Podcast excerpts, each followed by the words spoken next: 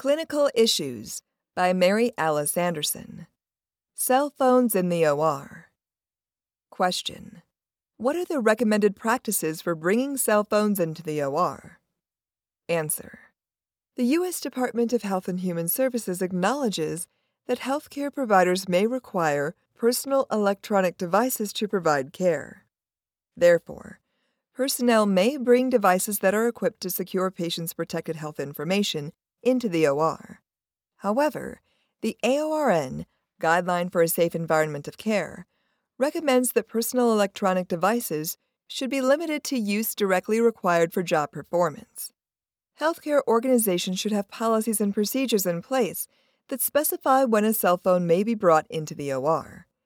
Perioperative personnel also should consider interventions to mitigate the known risks associated with bringing personal electronic devices into the OR.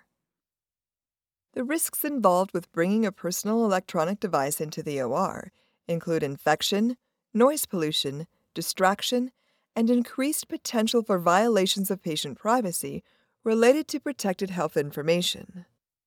Interventions that may reduce the risk of a surgical site infection, SSI, originating from contaminated personal electronic devices include cleaning the device regularly, handling the device sparingly, and performing hand hygiene after each use. Personal electronic devices should be cleaned before and after use in the OR, according to the manufacturer's instructions for use. These may limit cleaning methods to only using a lens cloth because cleaning products can diminish the fingerprint resistant oleophobic coating on the device. Several studies have attempted to quantify contamination of personal electronic devices. However, generalizability is difficult with different participant samples, study designs, and interventions. A systematic review of 72 studies concluded that hand hygiene remains the first line of defense against a patient developing an infection originating from healthcare personnel's contaminated personal devices or attire. 21 of those studies specifically measured the contamination rates of cell phones and found 0 to 20 percent were contaminated with methicillin resistant Staphylococcus aureus and 0 to 75 percent with gram negative rods. The generalizability of these results is limited because of the variability of the location of each study, sampling and microbiologic testing methods, and methods used to clean the devices.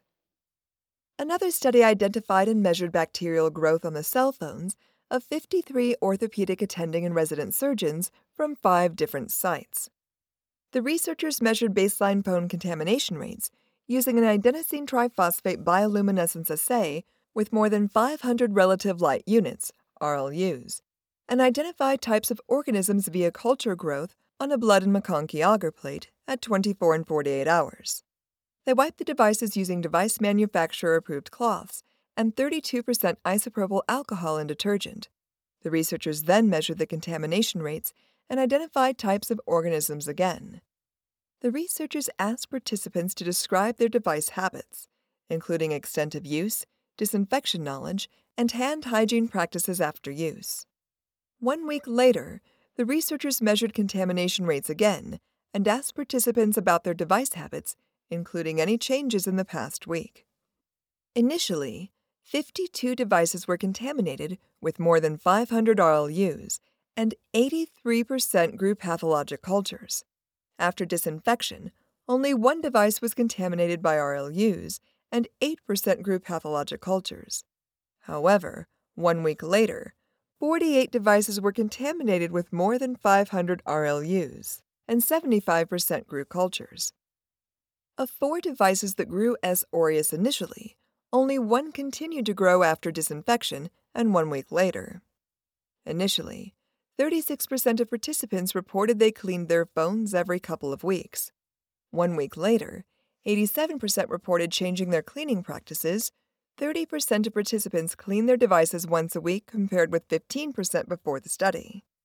Researchers noted that the decrease in contamination rates may not have been related to the solution used, but rather the mechanical process of wiping the phones, and concluded that disinfection more often than once a week may decrease cell phone contamination rates and lower the potential risk for SSIs.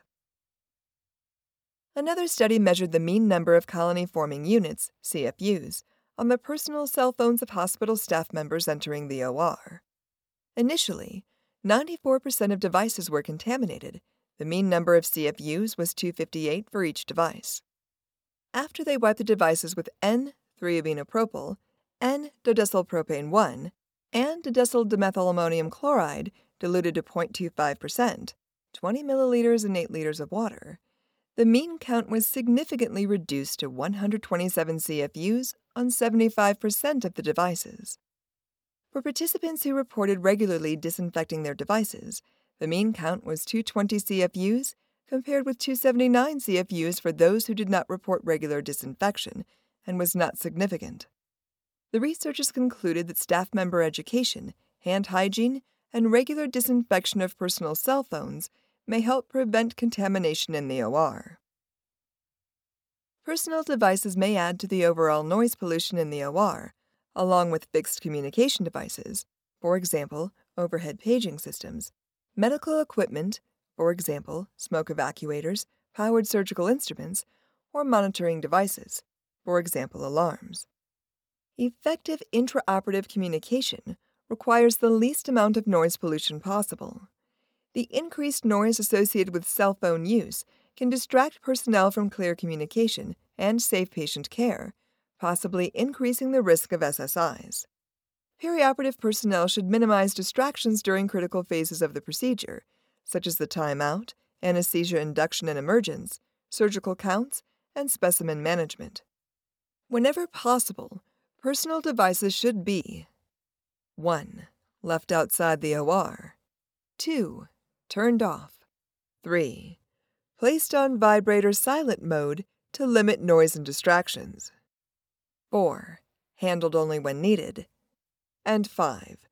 Cleaned according to the manufacturer's instructions for use.